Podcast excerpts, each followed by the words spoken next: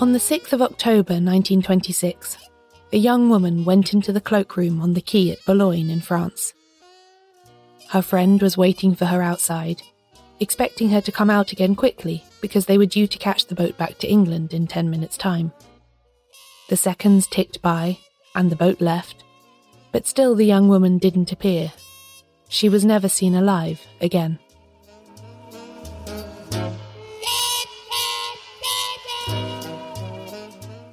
Five months later, her body was found several miles away. An umbrella and a syringe of morphine were lying nearby, and it looked as if she'd been strangled. No witnesses came forward, and the police were baffled. British and French journalists descended on the town, eager to try their hand at investigating this riddle. Among them was a newly married Dorothy L. Sayers, a detective novelist with a keen interest in the crimes of her day, excited to test out her sleuthing skills on an actual case. But when she got there, she found that not every crime has a neat beginning, an intriguing middle, and a satisfying ending. Real life is a whole lot more complicated.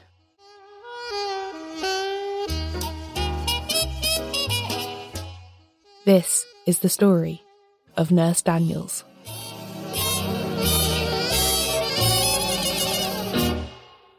Welcome to She Done It. I'm Caroline Crampton.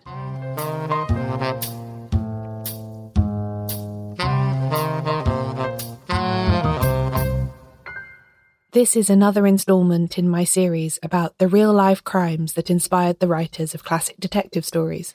In this episode, we'll learn about Dorothy L. Sayers' frustrating adventures in France trying to crack a case that was captivating Britain, and how she managed to weave elements of it into her fiction. But to understand that, we need to go right back to the beginning. Who was Nurse Daniels, and why did her disappearance and death cause such a sensation? Winifred May Daniels was twenty-one years old when she disappeared. She was a nurse probationer at a hospital in London, and according to the interviews given by her family after she vanished, she was a happy, cheerful person who wasn't prone to getting upset easily. One friend described her as level-headed and cool, and not in any way hysterical.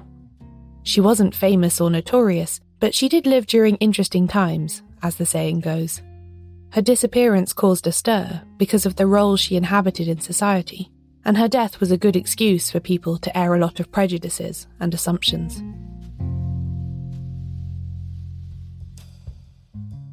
May Daniels belonged to the generation of women who grew up in the aftermath of the First World War and were able to take advantage of the progress that came afterwards. The very fact that she was training full-time at a hospital, even though the war had been over for years, tells you something about the kind of person she was. She wanted to qualify and work as a nurse in a professional environment, rather than being the kind of gentlewoman volunteer who might have taken up nursing temporarily during the war. We don't know anything about May's romantic life, but she was unmarried and unattached as far as the newspapers could find out. She might well have been one of those surplus women supposedly left to fend for herself after thousands of men died in the trenches. You can find out more about that phenomenon and the ways it influenced detective fiction in the very first episode of this podcast.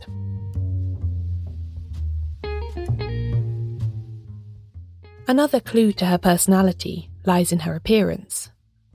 The newspapers described Nurse Daniels as having shingled hair, which was an important identifier at that time.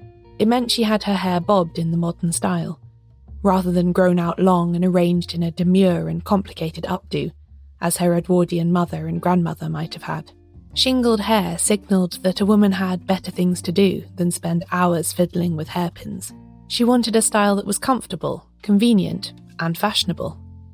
To a certain kind of more conservative critic, reading this description would have had some negative connotations too, because some perceived the style as racy since it exposed the back of a woman's neck.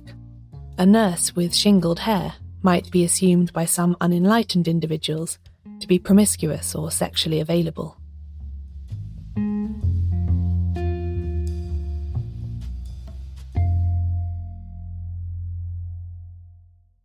This idea became part of the story later on, after the body was found, when people were attempting to find an explanation for how a nice, hard-working English nurse could have ended up strangled and dumped in a field in France. Naturally, the speculation got a bit lurid and out of hand. We'll come on to that later. On that day in October, May Daniels and her fellow nurse Celia McCarthy had twelve hours leave from work. They decided to take a day trip to France and took the train to Brighton from London and then the ferry across the Channel from there. The two women were close. May's brother said later that May simply adored Nurse McCarthy. An eyewitness reported seeing them on the boat having a great time, laughing and chatting together. They spent the afternoon in Boulogne, looking around the shops and having tea. And then just before their boat back to Brighton was due to depart, May said that she wanted to go into the cloakroom quickly for a wash and brush up. We know from later reports that May was dressed smartly, in a black coat and a fashionable mauve toque hat, with a point at one side. Perhaps she was enjoying the rare chance to be out of her nurse's uniform. While she was in the cloakroom, Celia waited outside. And I think we can assume she would have told her friend to be quick, because they only had a few minutes before their ferry left. Celia McCarthy waited and waited, the bustle on the quay all around her, watching the door through which her friend had vanished from sight. But May Daniels didn't return. The boat left, and only one nurse was left behind on the quay.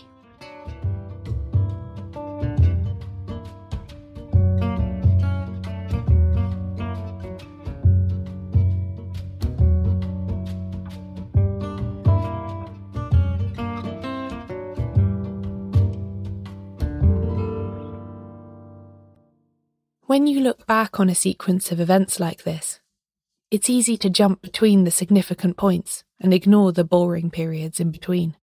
There aren't very many historical accounts of the Nurse Daniels case, but those that do exist tend to leap straight from her disappearance on the quay in Boulogne that evening to the discovery of her body five months later.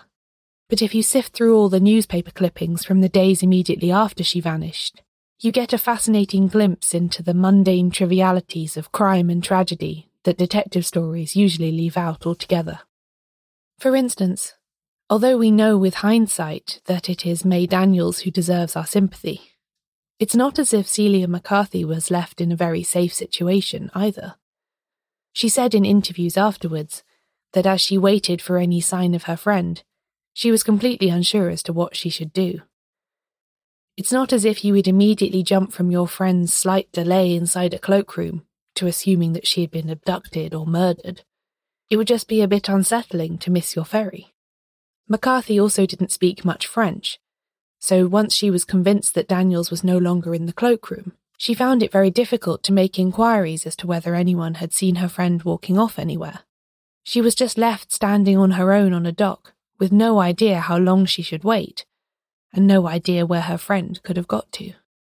The ferry was due to leave around five p.m, and she waited on the dock until nine thirty. Alarming, yes, but there was no reason yet to suppose that the story would have such a tragic ending. One fact that many of the reports focused in on was that it was May Daniels, not Celia McCarthy, who was carrying the pair's tickets. This suggested that it was unlikely that Daniel's disappearance was planned, since if she'd known she wouldn't be returning to England with her friend, why keep hold of McCarthy's ticket and leave her stranded in France? Police and public alike felt that this suggested Daniels had not vanished voluntarily, but had been enticed away by a plausible stranger, as one paper put it. Nurse McCarthy ended up spending the night in the cloakroom before heading to a nearby convent early in the morning, she was a Roman Catholic, for some rest and facilities to set inquiries in motion. She telegraphed to her sister in London for some money to pay for a return ticket and communicated with the British consul about May's disappearance. The police tried to trace Daniels, but with little success, and her family offered a one hundred pounds reward for information. But eventually McCarthy had to return to her own job and life back in England, none the wiser about where her friend had ended up. There was a flurry of interest in the missing nurse in the papers, and some journalists tried to interview McCarthy at the hospital while she was on duty, But aside from the bizarre fact of her friend going into a cloakroom and apparently never coming out again, there was very little for the press to go on. But then, a French farmer made a very unpleasant discovery. More on that after the break.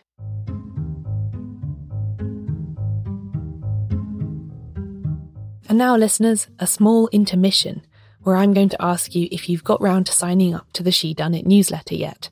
It's the best way to stay up to date with everything I'm doing on the show and find out when a new episode has come out. And it means you'll be the first to know when any of the secret plans I'm hatching at the moment for the future of the podcast actually come to fruition. If that sounds good to you, head to shedoneitshow.com forward slash newsletter. Now, back to the story. It was almost five months later, on the twenty-sixth of February nineteen twenty-seven, when a French farmer called Jean Rochin made his unpleasant discovery. He was walking near a well-known landmark on the outskirts of Boulogne, the Colonne de Grande Armée, built in the early nineteenth century to honour Napoleon. There were gardens laid out all around the column, and about a hundred yards from the landmark, he came across the decomposing body of a woman hidden under what the Sunday Post newspaper would later dramatically call the Bush of Death. After the police were called and the scene properly investigated, they found a broken umbrella and a torn handkerchief buried in the sand near the body, and a little further away, a small metal box containing a broken hypodermic syringe. This last gave the police and the journalists who began to appear in Boulogne over the next few days their first far-fetched theory, that Nurse Daniels was a secret drug taker and had given her friend the slip in order to take a dose of something, only to succumb to an overdose. The fact that Daniels had no known history of drug taking, and that it would be very odd to sneak out of a cloakroom and walk a mile and a half just to get a hit, soon quashed this theory. But not before the papers had indulged in some seedy speculation. May Daniels' brother went to Boulogne, and his identification, along with some dental evidence, confirmed that the body was indeed that of his sister. The police were able to turn up a few witnesses with a vague memory of seeing a woman who might have looked like Daniels walking in the vicinity of the column, but there was no definitive statement or evidence to explain how she'd come to be there, and at what point in the previous five months she'd met her death. They'd not been able to trace her in the time since she disappeared, and it was even harder to do after the news of the body's discovery spread, and people suddenly had a voyeuristic desire to be associated with the case. Even the cause of death was hard to establish, with the medical evidence citing syncope, or sudden heart failure, but with no clue as to the underlying cause. There was thought to be some marks of strangulation on the body, but with its advanced state of decomposition, they couldn't be certain. Neither were any drugs or poisons found in her system, although that doesn't mean that they weren't there. A long time had elapsed since her disappearance, and many analytical techniques were then in their infancy. In short, this was nothing like the miraculously clear-cut post-mortem reports you get in books, with time and cause of death neatly delineated for the detective's convenience. There was no doubt that May Daniels was dead, probably murdered. But beyond that, the trail was cold.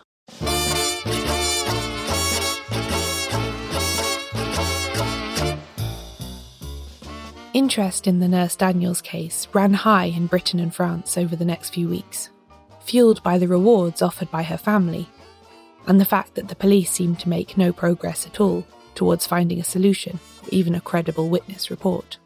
The circumstances were all aligned for maximum public interest. A pretty, modern young woman vanishes in mysterious, impossible-seeming circumstances, and then her body is found months later, alongside some hints of drug-taking or other illegal activity. The lack of proper clues or witness reports left a vacuum in which speculation and outlandish theories could thrive. A lot of these focused on the broken hypodermic syringe, suggesting either that Daniels was a secret drug addict, or that she'd been doped by a gang of kidnappers. But there was one French police inspector who gave rise to another popular, if unsupported, explanation of events. He had the turf beneath Daniel's body analysed and found a large quantity of blood in it. From this, he decided that she had bled and died at that spot, rather than having been moved there after death, and that most likely she suffered heart failure as a consequence of some operation that was being performed on her. The syringe hinted at medical involvement of some kind too, lending circumstantial corroboration to this. The police and newspapers were reluctant to actually name the kind of operation that everyone was assuming had taken place. The inspector himself just said that, quote, "The act leading to the death of Miss Daniels was an offence against French and English law."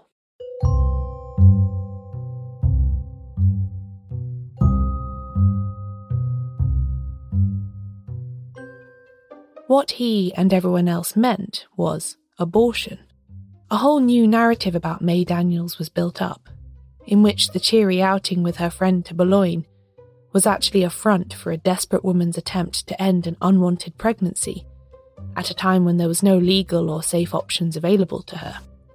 In this version, she either disappeared from the cloakroom voluntarily, giving her friend the slip in order to keep her appointment with a backstreet abortion provider, or her friend was helping her and lied about the disappearance in order to cover up what Daniels was really doing.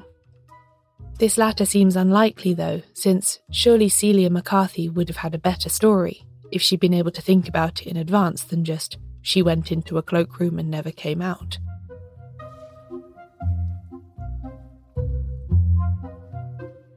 And then, goes the theory, the operation went wrong somehow, and May Daniels died, and so didn't return to rendezvous with McCarthy and returned to England as expected. Those who had done the operation panicked and dumped the still bleeding body of Nurse Daniels in a bush on the outskirts of town, and then kept their heads down when the police started asking questions. This is just about plausible as an explanation, although it falls down a bit when you start wondering why they would leave her body badly hidden right by a well-known landmark, and why, if she'd died during a medical procedure, it looked as if she'd been partly strangled. But the press carried on embellishing this version of events, regardless of its implausibilities and contradictions. Within a few weeks, the story had advanced to the point where Nurse Daniels wasn't just pregnant, she was carrying the child of a prominent member of the British establishment, not named, who had paid for her to go over to France for the abortion in order that it would be harder to trace back to him than if it took place in London. There was no proof or even indication of this, by the way, but the addition of an aristocratic or political connection did add spice to an already salacious story. It didn't help investigators get any closer to the truth, though.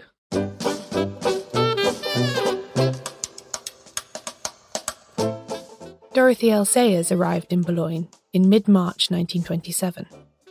She came with her husband, Oswald Atherton Fleming, a Scottish journalist who wrote for the newspapers under the name of Mac Fleming. They had been married just under a year, and although Sayers was still enthusiastic and happy when she wrote about their relationship in letters to others, they had both embarked on the marriage with some baggage, and it would become troubled later on. Mac was divorced with two daughters from his previous marriage, and he had a wound from his First World War service that gave him chronic pain and periods of illness. Sayers, meanwhile, had had a prior relationship with a married neighbour that resulted in the birth of her son, John Anthony, a secret she kept closely for most of her life. We'll talk more about this in a future episode, but for now it's worth knowing that just a few years before, Sayers had found herself in a not dissimilar situation to the one that had been imagined for May Daniels. Rather than abortion, which she abhorred both on religious and practical fronts, Sayers ended up having the baby and giving him away to be fostered with a cousin. She had hoped that when she married Mac, her son might come and live with them, but it never happened, although he did take Mac's surname and used the name John Anthony Fleming. Mac was due to report on the Daniels case, and the News of the World newspaper hit on a cunning idea. Since he was a journalist and his wife was a detective novelist, why not pay for the two of them to go over to France and see if they could solve the mystery? Sayers and Fleming accepted, possibly partly because it was a free holiday at a time when money wasn't exactly plentiful for them, since Sayers worked as an advertising copywriter and Fleming was freelance. They were far from the only special investigators sent by newspapers like this either. Former Scotland Yard man Chief Inspector Goff was hired by the Daily Mail, and Netley Lucas, a conman turned crime correspondent, was there for the Sunday News. Indeed, the town was crowded with people trying to work out what had happened to Nurse Daniels.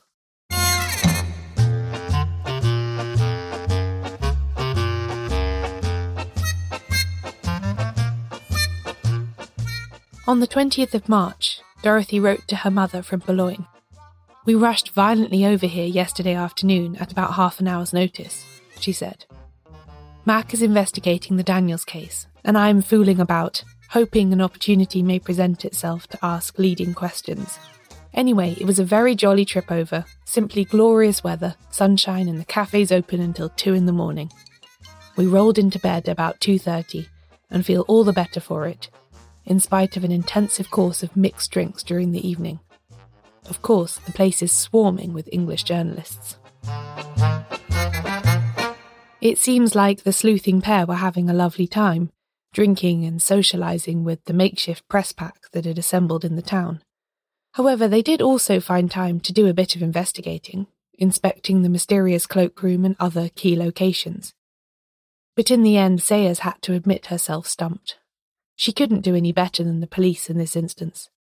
She did, however, find herself inspired by several aspects of the Daniels case, and worked quickly to incorporate her fictionalised versions of them in her next novel. By early nineteen twenty-seven, Dorothy Sayers had already published two Peter Wimsey novels, Whose Body in nineteen twenty-three and Clouds of Witness in nineteen twenty-six. By the time of her trip to Boulogne to investigate the Nurse Daniels case with Mac, she had already written most of her next detective story featuring her monocled aristocratic sleuth. This book was titled Unnatural Death, and it would be published later in nineteen twenty-seven. Her biographer Barbara Reynolds points out, though, that at the time of the Daniels investigation in March, Sayers was still able to insert some new details that draw on her attempts at real-life detection. That book, which incidentally is one of my own favourite detective novels, features a cloakroom scene very like that which Celia McCarthy experienced that October day on the quay in Boulogne. During the course of a trip to Liverpool, Wimsey's manservant and detecting assistant Mervyn Bunter is instructed to follow a mysterious unknown woman who they believe might be connected to the case. He trails her successfully to a lady's cloakroom, but there Bunter feels that he, as a man, can't follow. He waits outside, secure in the knowledge that there's only one exit, and he can carry on tracking her after she comes out. He waits for ages and she doesn't appear, and after getting a hotel employee to check the cloakroom, he finds that the woman has somehow vanished. So far, so similar to what happened with Nurse Daniels. But at that point, Sayers' imagination takes over, and she invents a solution of her own.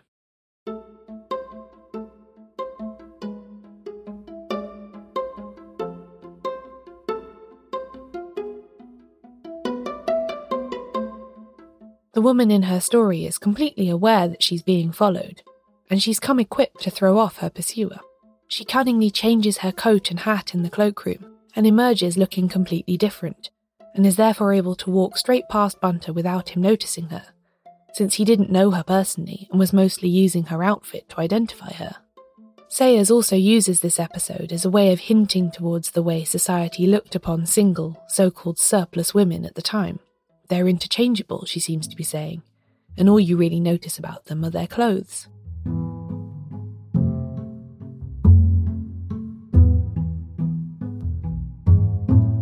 Elsewhere in the same book, she also includes a scene in which a murdered young woman is found under a bush in a semi-public place, with various red herrings strewn around. I don't want to give away anything more, because it's such a good story, but let's just say that hypodermic syringes and nurses also feature.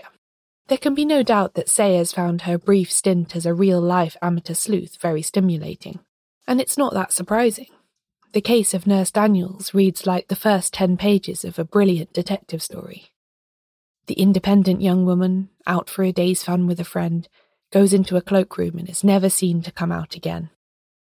Her body is found months later, with several convenient red herrings nearby. But as Sayers and others found when they tried to work out what happened next, real life doesn't work out as neatly as the stories we make up for ourselves.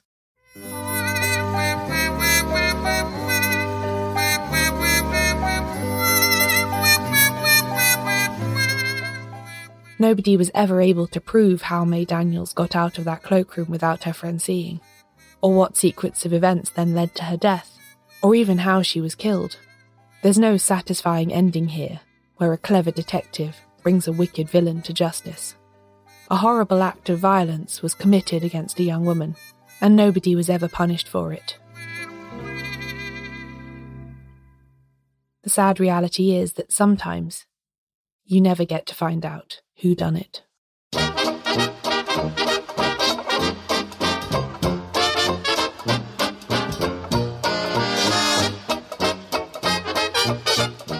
This episode of She Done It was written, narrated and produced by me, Caroline Crampton.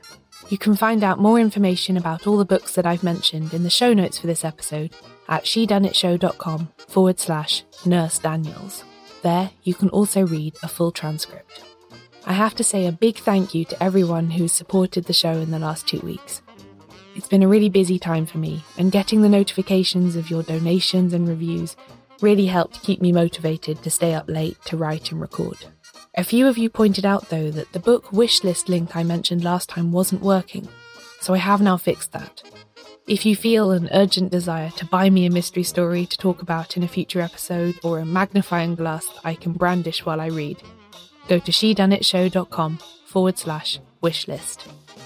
I'll be back on the sixth of March with a new episode.